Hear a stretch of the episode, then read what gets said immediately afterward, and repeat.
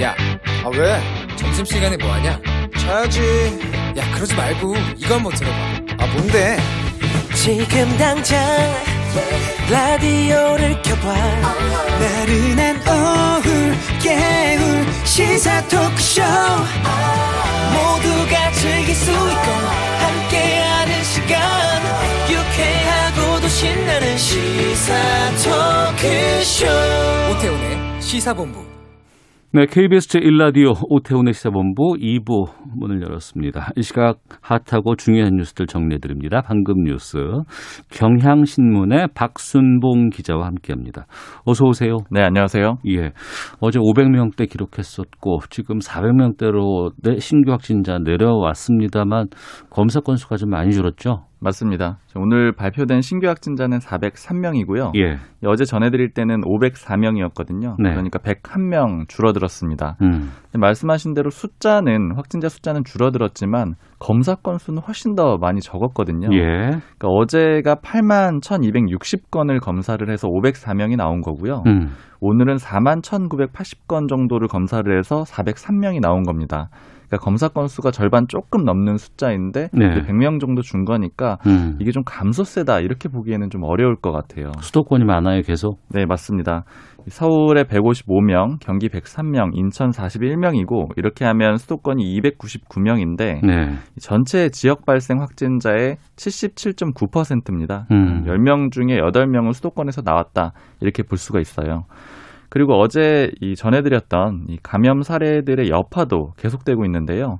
이 부천 영생교회 승리재단하고 보습학원 예, 예. 확진자 나왔었다, 많이 나왔다 이 얘기 전해드렸었는데 어제도 9명이 더 추가가 됐습니다. 그래서 이제 누적해서는 105명의 확진자가 여기서 나왔고요. 음. 뭐 이외에도 이 서울 한양대병원 소식은 이전부터 좀 들으셨을 텐데 네. 지금 누적해서 95명까지 확진자가 나왔고요.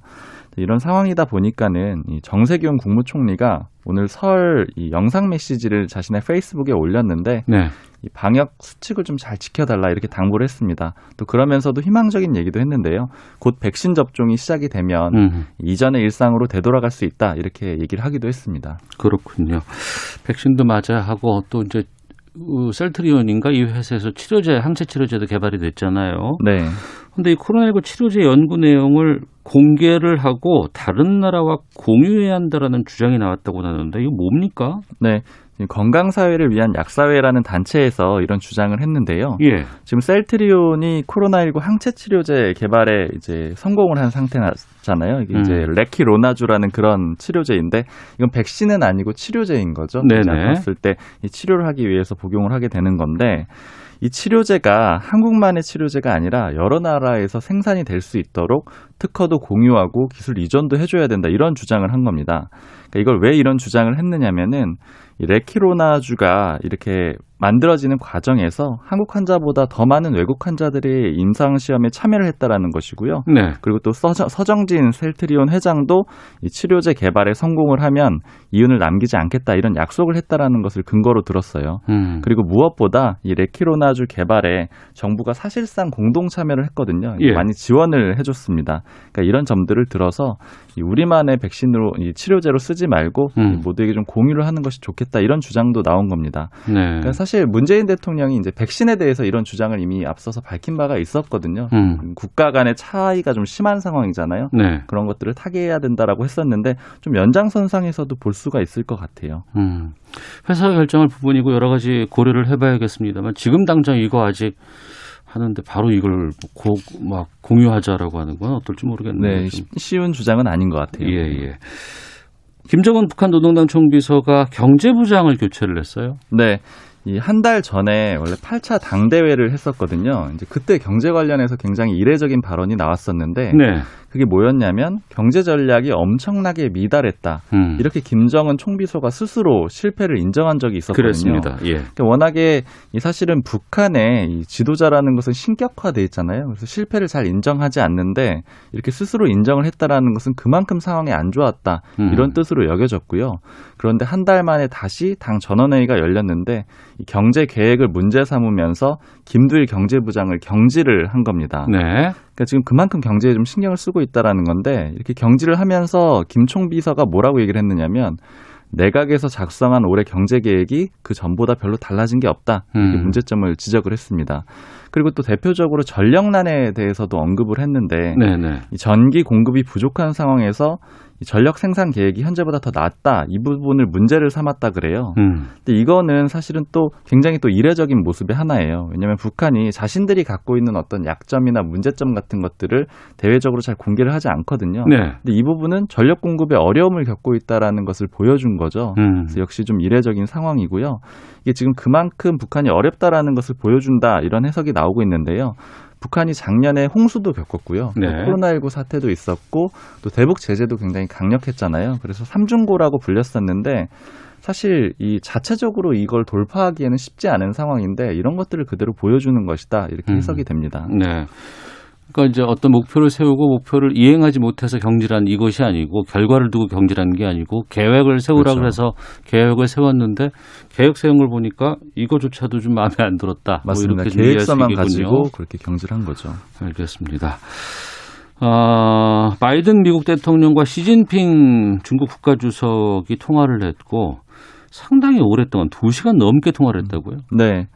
이 사실 미중 관계가 좋지 않아서 음. 두 정상이 언제 통화할까 이게 굉장히 관심사였는데 이 지난 10일에 현지 시간으로 통화를 했다라고 합니다. 그리고 말씀하신 대로 2시간 정도 연속으로 통화를 했다 그래요. 네. 그러니까 뭐 일본이나 또 우리나라 이 대통령과 통화를 일본 총리와 한 것과 비교해 보면 굉장히 많은 시간이라고 볼 수가 있죠. 그런데 분위기는 썩 좋지가 않았습니다. 어. 일단은 그 전 단계부터 원래 안 좋았는데 네. 통화하기 이전부터 이 바이든 행정부의 주요 이 기조라고 하면은 반 트럼프 정책이거든요. 네. 트럼프가 해왔던 것들은 다 반대로 하는데 그렇지만 그 중에 하나 예외가 있다라고 하면 그건 바로 중국에 대한 강경 기조예요. 그건 음. 유지하겠다라고 밝혀왔고 네. 또 최근에 바이든 대통령은 이 시진핑 이 주석을 향해서 민주주의적인 구석은 하나도 없다 이렇게 공격을 한 적도 있었습니다. 네. 또 여기에 일종의 맞불로 해석이 되는데 중국은 테슬라 경영진 불러가지고 문책하기도 했었고요. 어. 이런 신경전이 있었던 상황이었는데 이 통화 내용도 결과적으로 밝힌 내용을 보니까 비슷했어요. 음. 이 백악관 측에서 밝힌 내용을 보면 이 바이든 대통령이 중국의 강압적인 경제적 관행과 홍콩에 대한 탄압 네. 그리고 신장 인권 유린 같은 문제에 대해서 우려를 표했다 이렇게 어. 밝혔습니다. 이거 사실 중국이 굉장히 싫어하고 민감해하는 이슈들이거든요. 예. 이걸 첫 통화부터 압박을 했다 이렇게 밝힌 거고요. 하기는 당선되고 나서 첫 통화에서 이런 얘기하면 좀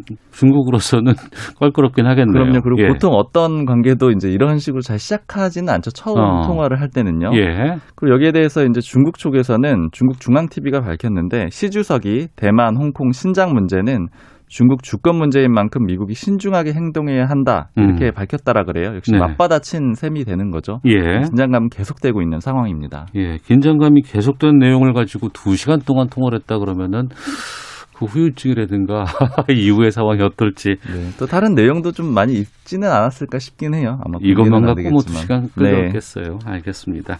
자, 이 뉴스까지 듣도록 하겠습니다. 방금 뉴스 지금까지 경향신문의 박순봉 기자와 함께했습니다. 오늘 소식 고맙습니다. 감사합니다.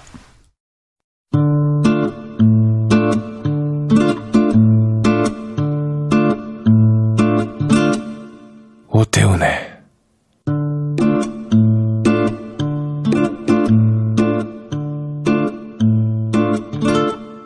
시사본부 네, 1시 9분 막 됐습니다. 시사본부는 청취자 여러분들의 참여 기다리고 있습니다. 샵 9730으로 의견 보내주시면 되고요. 짧은 문자 50원, 긴 문자 100원, 어플리케이션 콩은 무료입니다. 팟캐스트와 콩, KBS 홈페이지를 통해서 시사본부 다시 들으실 수 있고 유튜브를 통해서 만나실 수 있습니다. 유튜브 검색창에 일라디오 오태훈의 시사본부 이렇게 검색해 보시면 영상으로 방송도 확인하실 수 있습니다. 아, 오늘 신축년 설날이자 금요일이기도 합니다. 한 주간의 언론 보도 분석하고 비평하는 와치독 시작하도록 하겠습니다. 알파고 신하시 외신 기자 나오셨습니다. 안녕하십니까? 안녕하십니까. 정상근 전 미디어널 기자도 자리했습니다. 안녕하십니까? 네, 안녕하십니까. 예. 알파고 기자. 예, 알파고 기자의 고향인 터키. 예, 터키도 음력설이 있어요. 예, 있었는데 없어졌어요. 아, 알파고 기자가 어렸을 땐 있었어요? 아니, 아니, 그 정도 아니고, 어. 그 예전에 터키는 공화국 아니고, 예. 오스만 제국이었을 때는, 어. 그때 이제 오스만 제국이 나름 만들어진 이- 에, 음력이 있었는데 네. 근데 한국 음력처럼 이렇게 한국 음력은 3년에 한 번 다시 한번 이렇게 한 달 들어오잖아요. 윤달, 예, 예. 예, 그 터키 음력에는 그런 거 없었고요. 음. 그냥 그대로 가다가 예. 예를 들면 하나의 달이 음. 한국식으로 하면 뭐지 여름에 있을 수도 있고 예, 뭐 33년에 한 번씩 겨울에 있을 수도 있었어요. 어. 근데 이건 이제 그 공학으로 넘어가면서 완전 서양식으로 바뀌었어요. 음. 그래서 지금은 없고. 아 그, 지금은 민서 그뭐 정통 명절을 아직도 그 달력으로 계산해요. 아, 그래요? 그래서 라마단이 가끔씩 겨울이고 가끔씩 여름이잖아요. 아, 가끔씩 그런 이유가 봄이고. 있군요. 예, 어. 가끔씩 가을이고. 알겠습니다.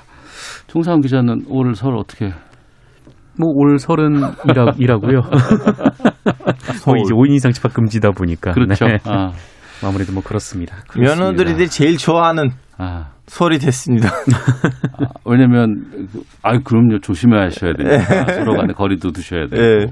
아니 고향이 가고 싶은데. 네. 아, 그렇죠. 네. 음. 청취자 이정환님이 안녕하세요. 신축년 새해 복 많이 받으세요. 좋은 정보 잘 듣고 있습니다. 그리고 잘 배우겠습니다. 고맙습니다.라고 인사도 보내주셨는데 두 분 새해 복 많이 받으시고요. 네, 네, 감사합니다. 새해 복 많이 받으십시오. 어, 더불어민주당이 언론개혁 입법 추진하고 있습니다. 징벌적 손해배상제 도입한다고도 하고 또 언론이라든가 포털 또 유튜브 이런 쪽도 이런 그 징벌적 손해배상 도입에 포함하기로 했다고 하는데 저희가 월요일 날 어, 노웅래 민주당 의원과 관련해서 이제 인터뷰를 했어요. 네네. 어, 그래서 이제 민주당에서 추진하는 부분들 열린민주당 최강욱 대표도 지금 이 부분 지금 추진하고 있는 상황이고 여기에 대해서 어 우선 좀 살펴보도록 하겠습니다. 애초에는 언론사 이쪽은 좀 뭐 빼자 뭐 이랬다가 그래서 이제 뭐 유튜버라든가 뭐 가짜 뉴스 때문에 블로거 뭐 SNS 1인 미디어 이쪽으로 하자고 했는데 언론사도 지금 들어 들어가는 것으로 지금 방향은 다 정해진 거죠. 정상 네, 뭐 말씀하신 대로 원래는 이제 SNS 이용자라든지 뭐 음. 유튜버, 네. 1인 미디어 이런 분들을 대상으로 하는 방식으로 논의가 이루어지고 있었는데 음. 예, 민주당 안팎에서 논란이 벌어지면서 그 이낙연 대표도 이 대상에 이제 언론과 포털도 포함해라 이렇게 네. 좀 얘기가 좀 나왔고 그래서 이 관련 법안을 지금 다듬는 중이고요. 음. 이설 연휴가 지나면 발의를 해서 이 2월 임시국회 내에 처리를 한다라는 방침입니다. 네. 언론에 대해서 여러 가지 어, 잘못된 부분들 많이 지적도 하고 우리도 이 와치독 시간을 통해서 언론 문제 있다라는 것들 뭐 부분별로 여러 가지들 다 짚어봤는데 근데 그럼에도 불구하고 이걸 막- 막상 법으로 규제하고 제어한다고 하니까 뭐 아 적극적으로 찬성하시는 분들도 있고 또 한편에서는 어 근데 그거 잘못된 방향으로 가다가는 안 좋을 수도 있어라는 음, 맞- 얘기들도 나오고 있거든요. 알파 기자는 어떻게 보고 계세요? 저도 마찬가지 그- 그런 생각인데요. 이거 아, 일단 적극적으로 찬성이긴 하지만 음. 이건 그 규제의 그 명의를 그리고 내용을 정리를 잘하지 못하면 이상한 방향으로도 갈 수가 있어요. 네. 제일 제일 걱정되는 부분이 뭐냐면 오히려 이 법안을 좀 언론사 위주로 잡아줘야 되는데 음. SNS, 유튜버, 블로그 위주로 갔을 때는 네. 에, 이러한 이상한 문제들이 생길 수가 있다고 생각해요. 가끔씩 이제 SNS라는 그 환경이 음. 좀 진지하지 않잖아요. 음. 살짝 물- 물컹물컹한 그런 분위기인데 네. 검증도 쉽지 않을 때도 음. 많이 네. 있고. 예. 그러다 보니까 거기 있는 이용자들이 아. 가짜 뉴스를 유포하는 마음으로 아니고 어. 오히려 붕자하는 마음으로 예. 뭐 예를 들어 사실은 알아봤는데 문재인 대통령이 시진핑이나 사촌 동생이었다 뭐 이런 식으로 말도 어. 안 되는 말을 붕자하고 오히려 그 가짜 뉴스를 붕자하는 마음을 이렇게 말도 안 되는 말을 음. 쓰고 다음에는 그것이 어떻게 보면 가짜 뉴스로 변신되고 다음에는 그걸 맨 처음엔 이제 좀 약간 코미디 네. 붕자 마음으로 썼던 사람이 어떻게 보면 범죄자가 될 수가 있거든요. 음. 그래서 그러다 보니까 저는 제일 걱정되는 부분이 뭐냐면 음. 이 법안의 내용을 잘 정리를 해서 SNS 같은 그 진지하지 않은 그 환경에서 아무런 좀 약간 나쁜 마음이 없고 그냥 오직 오히려 더 붕자 하고 싶어서 그런 식으로 활동하는 사람들이 비하지 않았으면 좋겠어요. 네. 그 이를테면은 좀 공청회 등이라든가 어떤 절차들 많은 사람들과 좀 공감하고 음. 검증할 수 있는 장을 좀 많이 마련을 해야 하고 이걸 좀 어, 추진했으면 좋겠다. 그렇죠. 어, 정상훈 음. 기자는요. 뭐 이제 SNS나 뭐 이런 부분에 대해서는 이제 알파고가 지적을 했으니까 저는 이제 언론 관련돼서 좀 말씀을 좀 드리면 네.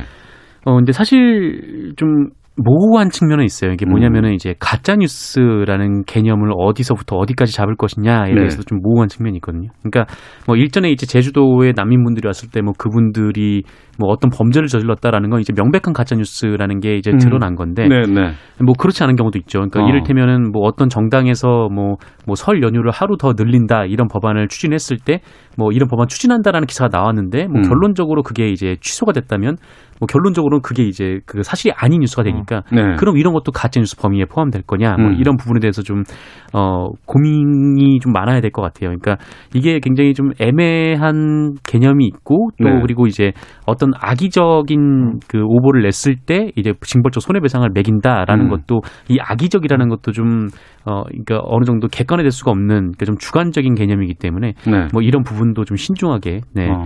어, 잘 개념을 정리를 먼저 해야 될 것 같습니다. 그러니까 아무래도 개념의 모호성이라든가 또 이것을 적용함에 있어서 형평성 아니면은 또 그 시기라든가 그 다른 시기와 좀 차이 같은 것들이 날 수 있는 것 때문에 어, 문제 제기는 충분히 있을 수 있겠습니다만 또 한편으로는 오죽하면 이런 법을 만들어야 되겠다는 생각까지 했을까라는 생각도 좀 있기는 하거든요. 그렇죠. 뭐 여론조사를 돌려보면은 이 상당수의 국민들이 이미 네. 징벌적 손해배상에 대해서 찬성을 하고 있는 그런 상황입니다. 네. 언론 자유 지수는 우리나라가 상당히 많이 향상되고 계속해서 상승하는 추세인데 언론 신뢰도는 계속 떨어지는 상황이기 때문에 그 부분이 좀 반영이 된 것이 저는 왜냐면 싶기도 그. 예, 보수이든 진보이든 그 국회의원들이랑 예전에 만났어요. 얘기를 했을 때 다 똑같은 얘기를 했어요. 이제 음. 자기랑 관련된 이상한 뉴스가 그 한 언론사에 나온다고 하더라도 네. 법, 법을 통해서 이겼어요. 이겼는데도 음. 뭐 잃을 거 없었어요. 왜냐하면 어. 더 이상 싸우면 오히려 그 언론사를 자기는 적으로 만드니까 네. 오히려 중간에는 음. 뭐 간단한 사과를 받아서 포기했기 음. 때문에 네. 예, 정치인들 입장으로 봤을 때는 이, 예전에는 나쁜 기억들이 많아서 그런지 어죽하면 이런 법안이 나오는 것 같아요. 음. 또쭉 보면 많은 분들이 느끼셨겠지만 뭐 어떤 언론사에서 오보가 나오면은 그 오보로 인한 피해가 굉장히 막대하거든요. 그렇죠. 과거 네. 뭐 SBS에서 뭔가 이제 뭐 이른바 이제 찐빵 소녀 논란이 있었는데 뭐 학대를 당하고 있고 착취를 당하고 있다라고 했는데 사실은 그게 아니었던 거죠. 그래서 어. 그 학대를 하고 있다는 이른바 이제 뭐 그 찐빵 가게 주인들이 그냥 그 동네에서 살지도 못하고 쫓겨나고 뭐 그랬던 적도 있었는데 음. 근데 그게 다 오보로 드러났단 말이에요. 근데 네. 뭐 그렇게 되면은 그냥 언론사에서는 뭐 신문사 같은 경우는 그냥 한 줄로 뭐 바로 잡습니다 이렇게만 나오는데 이미 이 오보를 당한 사람 입장에서는 굉장히 큰 손해를 입은 상황인 거죠. 피, 회복될 수 없는 피해를 입은 건데 음. 거기에 대한 이제 언론의 책임이 굉장히 좀 가벼웠다 지금까지. 그 음. 그리고 이제 언론이 너무 책임성 없게 또 이런 일들을 벌여왔다. 뭐 그러다 보니까 뭐 아무래도 많은 분들이 지금 이런 징벌적 손해배상에 대해서 찬성을 하고 계시는 거죠. 네. 그래서 지금 언론에서 뭐 지금 굉장히 지금 언론 탄압이다 이렇게 반대를 하고 뭐 저항을 하고 있는데 음. 뭐 그렇게 다 그 이 문제에 대해서 접근을 할수록 오히려 더 여론은 안 좋아질 거라고 봅니다. 그렇습니다. 그러면 지금 상황에서 이거 법안 지금 발의되고 있고 징벌적인 손해배상까지도 지금 한다고는 하는데 지금 상황에서는 이런 가짜뉴스의 폐해라든가 아니면은 오보가 뭐 어, 양산돼서 발생하는 피해에 대해서는 구제책들이 전혀 없었나요? 뭐, 그러니까 굉장히 좀 복잡한 과정이 있었죠. 그러니까 처음에는 뭐 언론중재위원회에 갔다가 이 음. 언론중재에서 조정에 실패하면은 그 다음에 이제 법정으로 가는 좀 우리나라는 좀 그런 수준이고 뭐 언론중재를 거치지 않고 그냥 법정으로 간다고 하더라도 이게 사실 언론에 언론 같은 경우에는 뭐좀 많이 이제 언론의 자유를 법원에서 봐주는 편이에요. 그래서 음. 이게 뭐 오보가 분명하고 오보이 확실하다고 해도 이 벌금이 500만 원 이상 나오는 경우가 이렇게 흔치 않은 상황이거든요. 그래서 네.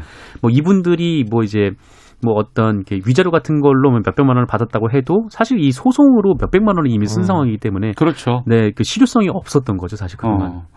그러니까 많은 분들이 입법 취지에는 공감하는 것 같고 다만 과정이라든가 법제 내용이라든가 이런 것들은 좀 신중했으면 좋겠다라는 좀 의견에는 일정 정도 접점은 좀 나오는 것 같습니다. 어떻게 하는 게 가장 합리적이고 바람직할 것으로 보여요? 짧게 말씀해 주시죠. 짧게 하자면 항상 똑같은 말인데 우리 시민 단체들 시민들이 이 과정을 진짜 제대로 좀 감시해야 돼요. 어, 어떤 법안들 나오는지 많이 감시하고 다음에는 시민들끼리 이거는 좀 상의하고 다루고 토론을 하고 네. 이제 시민들의 목소리를 듣는 정치인들이 그 목소리에 맞게 이제 추진시켜야 돼요. 음, 정상 기자는요. 뭐이 정치권에서 뭐 관련된 입법을 통과를 시킬 때 뭐 여러 절차를 거쳐서 좀 어, 다양한 사람들의 의견을 좀 반영하고 뭐 개념을 좀 명확하게 잡았으면 좋겠다라는 생각이 듭니다. 알겠습니다. 5754님이 유튜버나 1인 미디어에 대한 파급은 솔직히 미미하죠. 가짜 뉴스 정도는 국민들이 가려낼 수 있거든요. 문제는 대형 언론사들의 교묘하게 비틀어 팩트가 아닌 뉴스를 생산을 하고 이걸 체크도 않고 계속 베껴, 쓰는 기자들이나 언론들이 문제입니다라는 의견도 보내주셨습니다. 자, 마치도록 다음 주제 하나 더 보도록 하겠습니다. 명절이면 이제 기자들이 전통시장 가서 취재 같은 걸 많이 하는데 같은 날 같은 장소에서 같은 기자가 쓴 명절 기사가 지금 논란이 되고 있다고 합니다. 정상훈 기자 어떤 내용이에요? 네, 그 뉴스는 이제 뉴스원이라는 통신사의 기사인데요. 네. 사진 기사입니다. 네. 어, 두 장의 사진 기사가 지금 논란이 되고 있는데 네. 어, 이 사진을 찍은 날짜는 모두 똑같이 2월 7일이었고요. 네. 사진을 찍은 장소도 똑같이 포항의 죽도시장 이었습니다. 포항의 죽도시장에서 설 명절 바로 전주 일요일 날 찍은 거네요. 네, 네. 예. 그러니까 설 풍경을 담은 기사였는데 네. 어, 그런데 똑같은 장소에서 사진을 찍었는데 음. 어, 전혀 다른 제목의 기사가 나온 거죠. 네. 그러니까 하나의 사진 제목이 어, 북적이는 설 대목장이라는 제목의 사진 뉴스였습니다. 어. 이 사진을 보면은 그 포항 죽도시장에 구경을 온 분들이 굉장히 좀 많이 네. 어, 시장 안에 이제 좀 북적북적거리는 좀 그런 모습들이 있었어요. 사진상으로도 북적이는 모습이 딱 느껴질 수 있어요. 네, 예, 맞습니다. 어, 반면에 또 하나의 사진 제목이 어, 살다 살다 이런 명절 대목장은 처음 죽도시장 상인들 울상이라는 제목의 기사인데요. 예. 네. 어, 이 사진을 보면은 그 생선밖에 안 보이는 사진이 있거든요. 사람들은 없고 네, 사람들은 장을 없고. 보는 사람은 없고 생선만 네. 걸려 있는 사진. 이 상인분들이 이제 좀 그 자판을 좀 정리하시는 좀 그런 모습하고 이제 생선들만 이게 쫙 걸려 있는 네. 어, 그런 사진이 있었습니다. 아니 그러니까 한 뉴스를 만 통- 이제 만드는 회사가 네. 뉴스 통신사가 같은 곳에 같은 기자 사진 기자 가서 네. 사진을 여러 장을 찍었는데 한 장의 제목에는 북적이는 시장 한쪽에는 썰렁한 시장 이렇게 하는 거왜나왜 이런 기사가 나오는 거예요? 일단은. 저는 이 기자분을 진짜 그 존경합니다. 이거 진짜 시- 어려운 일인데 그 진짜 그런 각도를 왜냐하면 시간이 업로드한 시간도 보면 10분간이거든요. 예, 예, 예. 이거는 잡기가 힘든 데인데 이분이 해시했기 때문에 큰 성공이에요. 그런 면에서 저는 아 짧은 시간 안에 북적이는 사진도 찍을 수 있고 네. 썰렁한 사진도 찍을 수 음, 있다. 어. 그래서 어떻게 보면 진짜 큰 틀에서 보면 기자상을 받으셔야 되는 분이에요, 이분이. 예, 예, 예. 그리고 지금 냉정하게 냉정하게 이 사건을 놓고 제 말을 들으신 정치자분들은 저를 싫어할 수도 있는데 이게 여기는 통신사이거든요. 네. 이 통신사는 이제 시민 상대보다는 언론사 상들이 일하는 회사예요. 그 언론사에서 송고를 하죠 언론사로. 예, 그렇죠. 예. 송, 그 언론사들한테 기사를. 공급하는 예, 회사예요. 예, 예. 시민들이 우리 기사 읽었으면 좋겠다 보다는 음. 회사들이 얼마나 우리 기사를 쓸 거냐 그거예요. 그래서 네. 지금 이, 이 사장님에는 음. 우파 고객도 있고 좌파 고- 고객도 있어요. 네. 진보 고객도 있고 보수 고객도 있어. 그러면 예. 똑같은 가게에서는 짜장면도 팔아야 되고 네. 스파게티도 팔아야 돼요. 어. 근데 이 회사는 이 둘 성향의 기사도 써야 되는데 여기 문제가 뭐냐면 같은 셰프한테 안 시켰어야 되는데 예. 같은 셰프한테 짜장면하고 스파게티를 시켜서 문제예요. 어. 왜냐면 기자라서 윤리 안 맞아요. 괜히 설득되네. 근데 그러다 보니까 정상근 기자. 네. 예, 예. 저 아마 뭐 이 저도 이제 뭐 이쪽 뉴스원에서 대체 왜 무슨 생각으로 이런 기사를 올렸는지를 뭐 정확히 들은 건 아닙니다만 근데 네. 어쨌든 뉴스원이 통신사라는 점을 좀 간과할 수는 없을 것 같다는 생각이 들어요. 그러니까 어. 뭐 일종의 아빠가 얘기했던 대로 그뭐 매운맛, 순한맛 이렇게 해서 달리해서 파는 거죠. 근데 음. 사실 이 뉴스를 보는 사람 입장에서는 아니 그러면 언론이 그 자기가 가서 그 자기가 이제 목격한 거를 사실을 그대로 전달하는 게 아니라 네. 어떤 특정한 목적에 맞춰서 저렇게 뭐 같은 장면을 두고도 음. 어, 전혀 다른 사실관계를 그 내에서 그냥 이렇게 그 언론에 이제 제공을 하고 언론은 그냥 자기 자의대로 그러니까 자기가 하고 싶은 말을 하기 위해서 그거를 따서 쓰는구나라고 네. 받아들이는 거죠. 한마디로 그 대중들이 보기에는 그러면 이거는 그 뉴스원도 그렇고 그 사진을 받아가서 쓰는 언론도 그렇고 사실을 조작하는 거 아닌가라고 그럼요. 의심이 될 수밖에 없는 거예요. 예. 근데 그러다 보니까 이런 분들이 얘기하는 뭐 그 징벌적 손해를 해야 된다라는 음. 얘기가 설득이 될 수밖에 없는 거죠. 게다가 이 기사를 결국엔 뉴스완이 자체적으로 생산을 해내고 그냥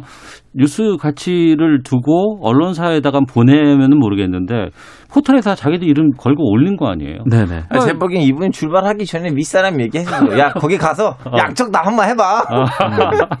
청취자 허문희님이 알파고 기사 정확하게 지적하셨네요. 장현식님은 이러니 개혁 콘서트가 폐지됐다는 말이 나온 듯합니다라고 의견도 주셨는데, 네.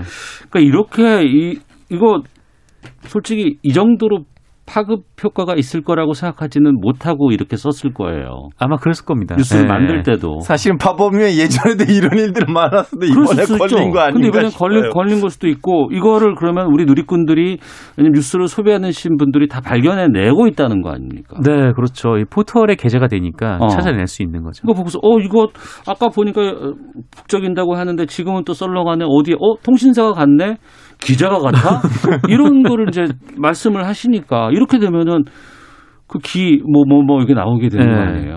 어. 참 이거 어떻게 좀 새해에는 좀 이런 기사를 좀 우리가 안 볼 수 있으면 참 좋겠다 싶은데. 아니, 이수환은 좀더 돈을 투자해서 음. 이제 기자 수를 올리고 네. 이런 거 하려면 아예 거기에다가 성향이 다른 기자 두 명을 보내서 음. 야 너는 좌, 넌 우 그런 기사들 써 이렇게 했어야지. 아, 이건 그거는 기사는 아니에요. 이건 아무 관계. 없어요.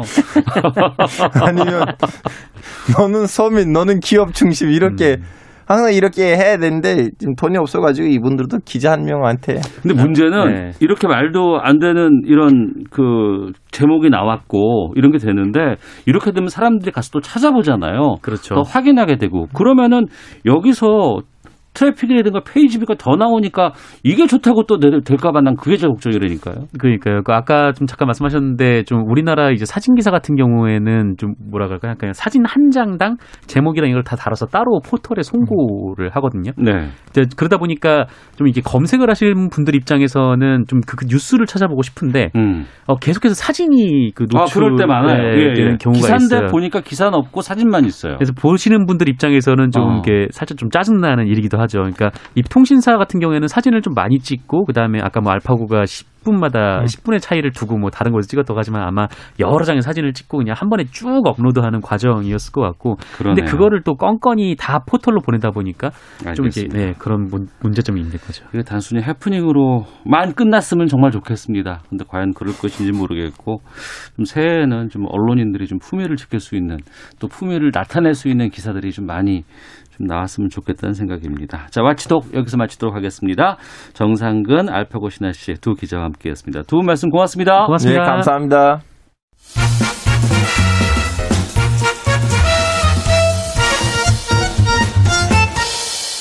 오태훈의 시사 본부. 내 안에 숨쉬는 아련한 오랜 꿈들이 언젠가 내 두 눈앞에 마주하는 그날까지 어김없이 또 주어진 날을 살아간다. 오늘이 마지막인 것처럼. 아, 두달 전, 지난해 말에 세상에 나온 곡이라고 합니다. 아, 제목은 오늘을 마지막처럼이라는 노래인데요. 아, 가수 이은미 씨의 데뷔 30주년 기념 앨범 흠뻑에 들어가 있는 노래입니다. 설날, 설날에 참 잘 어울리는 분, 많은 분들께서 또 보고 싶어 하시는 분 어렵게 모셨습니다. 시사본부 금요초대석 가수 이은미 씨와 함께합니다. 어서 오세요. 안녕하세요. 반갑습니다. 예. 설날인데 이렇게 와주셔서 고맙습니다. 아, 인사를 잘못했네요. 새해 복 많이 받으십시오. 새해 복 많으십시오. 어떻게 지내고 계세요, 요즘에? 아, 저는 오늘도 녹음실에 있었어요. 네. 네. 녹음실에 있다가 어. 그리고 지금 스튜디오에 온 것이고요. 예. 그냥 뭐 여러분들과 똑같죠, 뭐. 어, 어, 반 정도는 우울하고 무기력하고 예. 아, 언제 이 상황이 끝나나 안타깝고 뭐 그런 마음, 만감이 교차하는 그런 때죠, 뭐. 네. 데뷔 30주년 맞으셨고, 천회 공연 하셨다고 제가 들었었어요. 네, 이제 작년, 재작년 투어 콘서트까지니까 예. 네. 아, 더 이상은 지금 진행을 할 수가 없는 상황이 그러니까 코로나 돼버렸고요. 때문에 이은미 씨 같이 이렇게 공연을 통해서 팬들을 만나거나 하는 이런 분들이 너무 지난 한 해 힘드셨을 것 같다는 생각이 들었어요. 네, 아무래도 음악가들이 되게 어려운 시기를 보내고 있죠. 근데 뭐 저희들만 그런 게 아니라 지금 어. 모든 세상이 다 멈춘 상황이 있잖아요. 네네. 저희도 이제 열심히 감내하고 있는데 어. 무대 활동을 하는 사람들에게는 좀 가혹하긴 합니다. 여러분들을 직접 뵙지를 못한다는 그 한계 때문에 네. 저희들 가끔 만나서 이제 그런 얘기 나누다 보면 음. 아 객석을 비워놓은 상태로 이렇게 뭐 영상 작업만 하거나 이렇게 온라인으로 여러분들 만나거나 하는 게 아 역시 한계가 있다. 아, 그럼 한계 있죠. 네. 그런 얘기들 하게 되죠. 예. 앞서 제가 잠깐 말씀드렸던 그 오늘을 마지막처럼 이 곡 있잖아요. 네. 이 곡은 정말 이은미 씨의 지금에 대한 생각을 좀 담은 것이 아닌가 싶은 생각이 들었거든요. 어떻습니까? 아, 네네. 그, 이 노래는 사실 이루마 씨랑 아, 같이 예. 작업을 했는데요. 예, 예. 이루마 씨가 제 라디오 프로그램에 출연을 해주셨고, 어. 그리고 이제 음악이 나가는 동안 서로 음악에 관한 얘기들을 하면서 가끔은 이렇게 그 생활인으로서 자기를 돌아보게 되거든요. 근데 어쩌면 지금 내가 걸어가고자 하는 길이 내가 꿈꿔왔던 길인가? 이런 의문을 음악가들도 다 하거든요. 네네. 나는 지금 제대로 가고 있는가? 어. 그런 얘기들을 나누다가 함께 언제 우리 같이 작업해 보면 참 좋겠어요. 이런 얘기를 했고 예.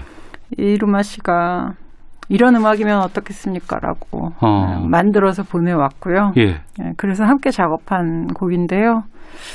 아차 싶은 순간도 있지만 어. 사실은 성실한 매일매일이 쌓여야만 꿈에 가깝게 갈 수 있다라는 걸 이제 조금 터득할 만한 나이여서 예, 예. 그런 얘기를 하고 싶었어요. 어, 그 기념 앨범 이름이 흠뻑이잖아요. 네. 왜 흠뻑인 거예요? 한 30년 정도 음악을 하면 음악이 되게 만만해질 줄 알았거든요. 아, 예, 예. 근데 전혀 만만치가 않더라고요. 더 힘들어요. 네, 더 어렵고 더 조심스럽고 오히려 처음 시작했을 때 아니면 아무도 나를 알아주지 않았지만 열정이 불타올랐을 때 네. 뭐, 무언가 이렇게 깨트리고 싶고 막 어. 이랬을 때가 더 활활 타올랐던 시기였던 것 같아요. 예. 어, 제 자신조차도 어, 다시 한번 음악에 깊게 빠져보고 싶은 아. 음악과 다시 한번 그 열정적인 그런 교감을 하고 싶은 그런 의미였거든요. 예. 흠뻑 빠져보고 싶다. 그러면 30년 전에 음악을 시작했을 때 그때 좀 궁금해지는데요. 신촌 블루스 멤버로 시작하셨어요? 네네. 그때가 언제쯤이었어요? 그때가 80년대 후반이죠. 어. 어, 다운타운, 그러니까 그때는 제가 신촌 근처에서 예, 연대 쪽에 바, 바 같은 것들 많이 있었잖아요. 네, 공연도 할수 그때는 있는데. 카페였었는데, 카페 같은데. 그러니까 음악을 좋아하는 친구들이 만나서 같이 예, 예. 왜 음악을 나누기도 하고 했던 어. 그런 곳에서 아마추어지만 제가 나름 어, 이상 괴물 같은 애가 나타났어 이렇게 소문이 났던 시기였어요. 아, 시- 신촌 구역에 괴물이 있는데 그분이 이은미 씨였군요. 네, 아. 그래서 엄인호 씨의 눈에 띄어서 예, 예. 제가 픽업이 됐고 어. 그래서 이제 신촌 블루스라는 팀에 들어가게 됐죠. 그때 그런 카페 가보면은 한영애 씨도 계셨고 엄인호 씨, 뭐 김현 식 씨도 그때 그쪽에 계시지 않았어요? 저희들보다는 한 단계 위에 선배님이세요. 아. 나이로도 그렇고, 예, 예, 네, 예. 경력으로도 그렇고. 어, 그러니까 저는 그 다음 세대라고 할 수 있는 거죠. 예. 제 때는 한동준 씨, 뭐 김광석 씨, 아. 강산혜 씨, 네네. 박학기 씨, 뭐 김현철 씨, 뭐저 뭐. 정말 네로라 하는 분들이 다 같이 함께 그곳에 계셨군요.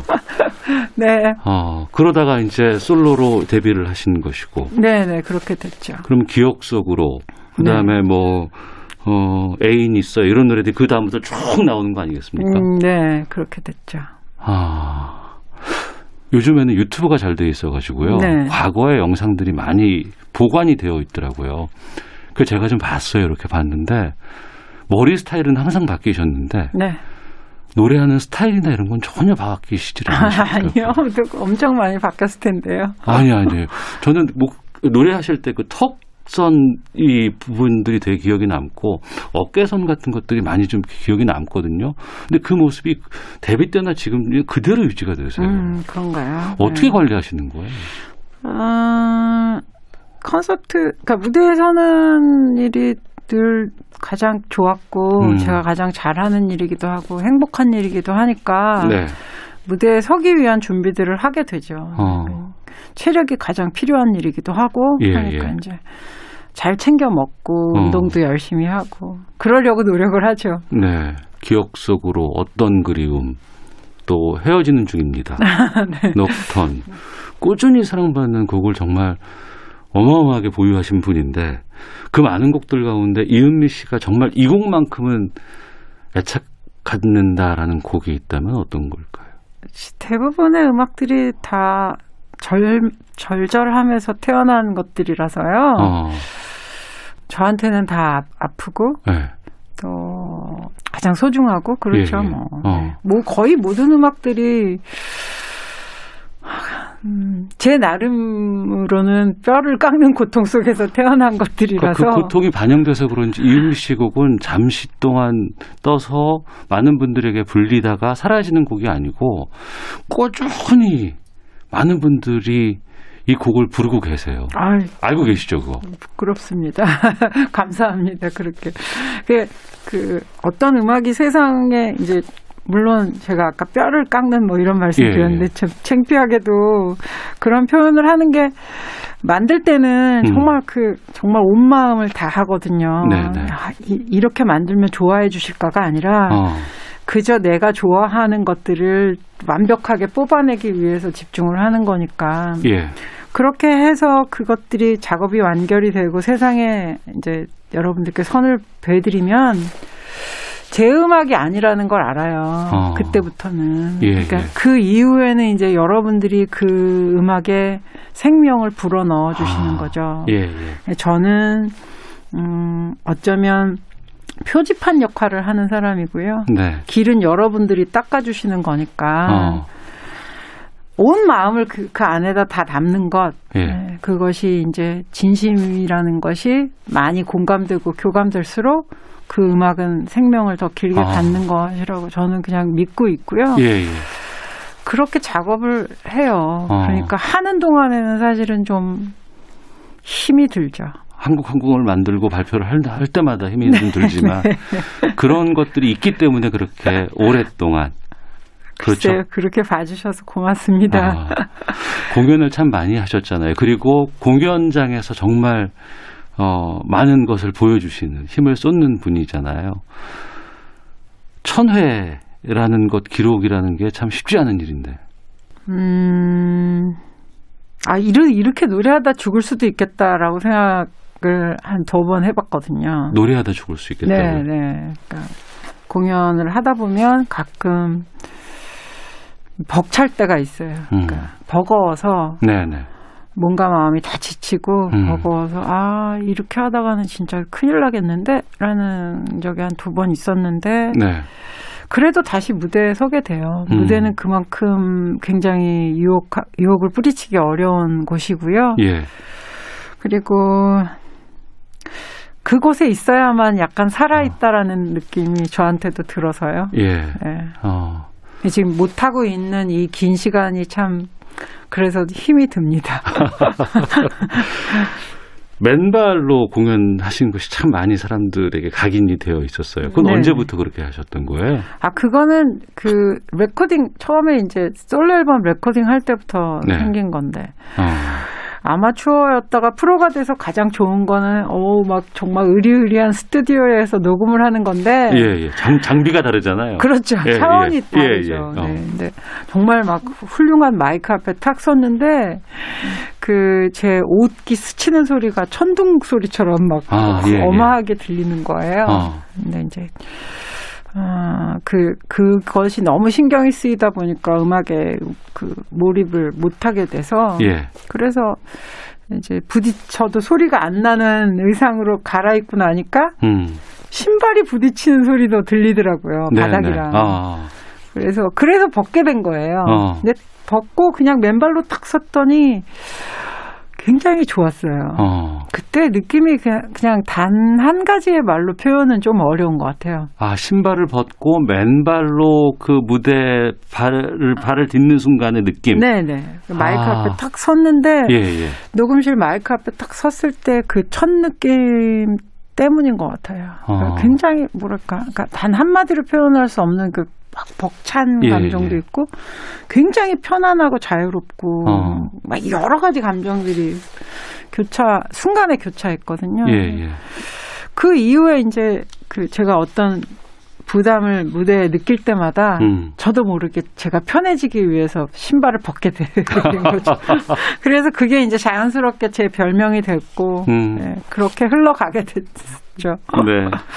자, 시사본부 금요 초대서 2021년 설날 많은 분들이 사랑하는 국민 가수 이은미 씨와 함께 말씀 나누고 있습니다.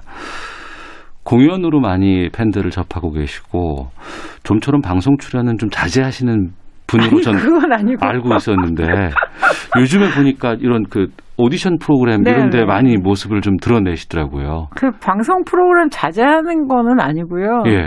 저는 사실 그 음악에 관련된 거 외에는 제가 재주가 별로 없어요. 어. 그러니까 그리고 또 외모가 막 수려해서 예.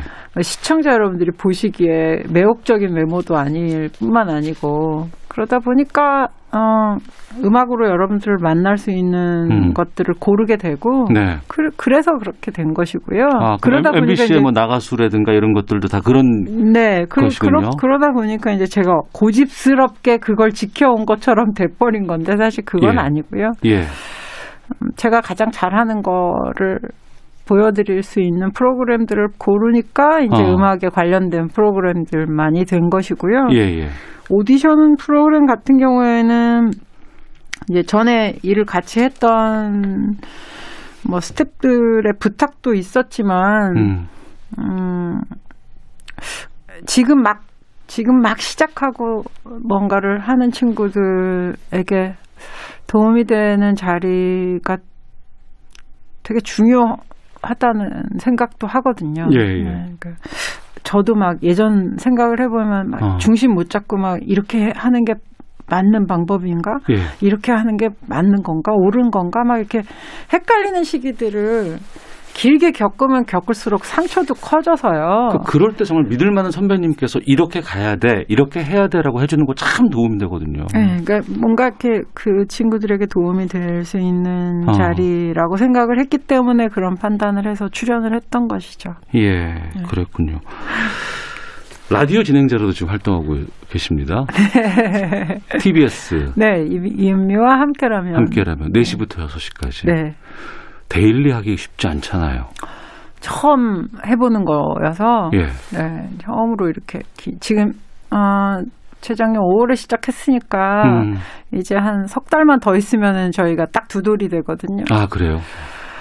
근데 이제 매일 출퇴근하는 게 아, 이렇게 어렵구나. 아, 네, 그런 걸 몸소 느끼고 있는 중이죠. 예. 청취자들과 그래도 실시간으로 만날 수 있는 공간이 있다는 건 참 좋은 일이기도 하고요. 음, 그것도 좋지만 이제 어, 어떤 음악들을 어, 어떤 방식으로 여러분들과 나눌지를 고민하는 시간이어서 좋아요. 음. 그러니까 제가 이 어떤 코너들을 만들어서 혹은 이런 음악들도 여러분들이 좀 들어주시면 좋겠다. 네. 이런 다양한 음악들이 여러분들 생활에 깊숙하게 있으면 예. 여러분들의 삶의 무게가 조금 덜 느껴지시지 않을까. 어. 그런 고민을 하면서 여러분들과 만난다는 게 되게 좋죠. 어, 사고도 난 적 있었어요? 아니요, 없었어요. 지금까지 한 번도. 네, 아직까지는 다행히 사고 치면 크게 치는 스타일이라 안 치는 것이 어, 어. 그러시군요. 라디오가 참 매력 있는 매체잖아요. 어, 그럼요. 네. 어. 어, 저도 어렸을 때부터 라디오가 친구였기 때문에 예, 라디오가 예. 갖고 있는 큰 매력이 있죠. 어. 라디오도 하시고 공연도 열심히 하시고 또 후배들에게 많은 또 지도도 좀 이렇게 해주시는 것 같고 저희 시사본부기 때문에 시사라서 좀 여쭤볼 부분도 좀 있을 것 같습니다. 공연장 외에도 집회 현장에서 저는 이은미 씨를 참 많이 뵀어요. 네. 네. 여의도에 사, 어, 2012년에 3월 한참 비 오는 날 아, 3사 콘서트 할 때도 오셨었고 세월호 사고가 나고 나서 추석 때 광화문 광장에서도 네. 노래를 그- 부르셨고 그 공연이 여태까지 제 삶에서 가장 어려운 공연이었어요. 아, 추석날 그때 네. 유가족분들과 함께 했던 공연. 네. 어. 그리고 2019년 서초동에서 검찰개혁 집회에서도 노래를 부르시고, 네. 그 다음에 촛불 집회 현장에서도 애국가도 불러주시고, 항상 거기 계시더라고요. 왜 그, 그곳에서 항상 저희들은 이은미 씨를 뵐까 궁금증도 좀 있었습니다. 그 일단은 저는 대한민국 국민이기 때문에 예, 그렇고요. 저는 대한민국의 국민이라는 것이 항상 자랑스럽습니다. 어. 네, 그리고 제 직업이 음악을 하는 사람이고 가수이기 때문에 예, 불특정 다수의 많은 분들의 사랑을 받고 있거든요. 네. 어, 그 제가 받은 사랑을 제 나름대로의 방법으로 돌려드린다고 저는 생각을 해요. 어. 네. 음악을 만드는 것, 그 또 여러분들 앞에서 표현하는 것, 그건 아주 기본적인 활동이겠지만 네. 어, 제가 갖고 있는 저의 것들을 통해서 세상이 좀 더 나은 방향으로 갈 수 있다 그러면 음. 기꺼이 여러분들과 함께 손을 잡고 걸어가겠다가 제 생각이거든요. 네. 그러니까 감출 필요가 없는 거죠. 어. 물론 그런 정치적인 성향이나 이런 것들을 밝히지 않는 것이 여태까지는 뭐 그 통용되던 사회적인 통념인지는 모르겠지만 네. 음, 그것보다는 오히려 당당하게 여러분들과 함께 어. 세상이 나아지는 방법을 같이 고민해 보겠다가 네. 제 생각입니다. 예. 그것 때문에 더욱더 이은미 씨를 좋아하시는 분들도 계시겠지만. 싫어하시는 분들도 그렇죠. 주변에서, 아, 굳이 그렇게까지 안 해도 돼 하고 말리는 적도 좀 있었을 것 같기도 하고. 어, 많으세요. 어. 네. 아직도 있으시고, 그리고 또 고- 공연장에서 그러시는 분들도 계세요. 아, 하지 말라고? 네. 아, 그러니까 공연 끝난 다음에 예, 기다리셨다가 저를 만나셔서 그런 얘기를 하세요. 어, 그렇게 그런 정치적인 좋겠어요. 활동들을 예, 하지 예. 않으면 어떻겠냐. 어. 라고 진지하게 얘기하시는 분들도 계세요. 그럼 뭐라고 하세요? 그냥 웃죠, 뭐. 네. 아, 그러시군요. 앞서 그 세월호 유가족 분들과 했던 그 공연이 가장 힘들었다고 말씀하신 이유는 좀 여쭤봐도 될까요? 제가 여태까지 살면서 그렇게 어려웠던 무대는 없을 거예요. 네. 어, 그러니까 그 온통 온통 새카맣게 타버린 영혼, 그러니까 제도 남지 않은 영혼을 안고 노래를 하는 기분이었거든요. 예, 그러니까 예. 유가족 여러분들이 앞에 앉아 계신데 음, 에, 마음은 다 타버린 상황 같았어요. 네. 어, 그, 그, 그, 그 절망적인 공허함이란 제가 감당이 안 되더라고요. 예, 제가 능력이 너무 작아서인지 음, 제 마음이 그것밖에 안 돼서인지는 모르겠는데 네, 그, 그 절망감과 그 공허함을 제가 감싸 안기에는 어. 제가 너무 크기가 작았던 사람 같아요. 예. 근데 그럼에도 그런 현장에서 공연을 하고 나시면 집회 현장에서 그 집회에 왔던 많은 분들께서 물론 이제 울분이라든가 분노라든가 어떤 어 뭐, 말하고자 하는 부분을 외치고자 모인 분들일 텐데 유미 씨 노래가 끝나고 나면 되게 힘을 얻고 가시는 느낌들을 많이 받거든요. 그, 그렇다면 정말 다행이고요. 어. 그러니까 제가 할 수 있는 것이 비록 작은 보탬이지만 네. 그, 그 보탬을 통해서 음, 그런 위안도 얻으셨다고 하는 분들이 계시다면 너무 음. 고마울 따름이죠. 네.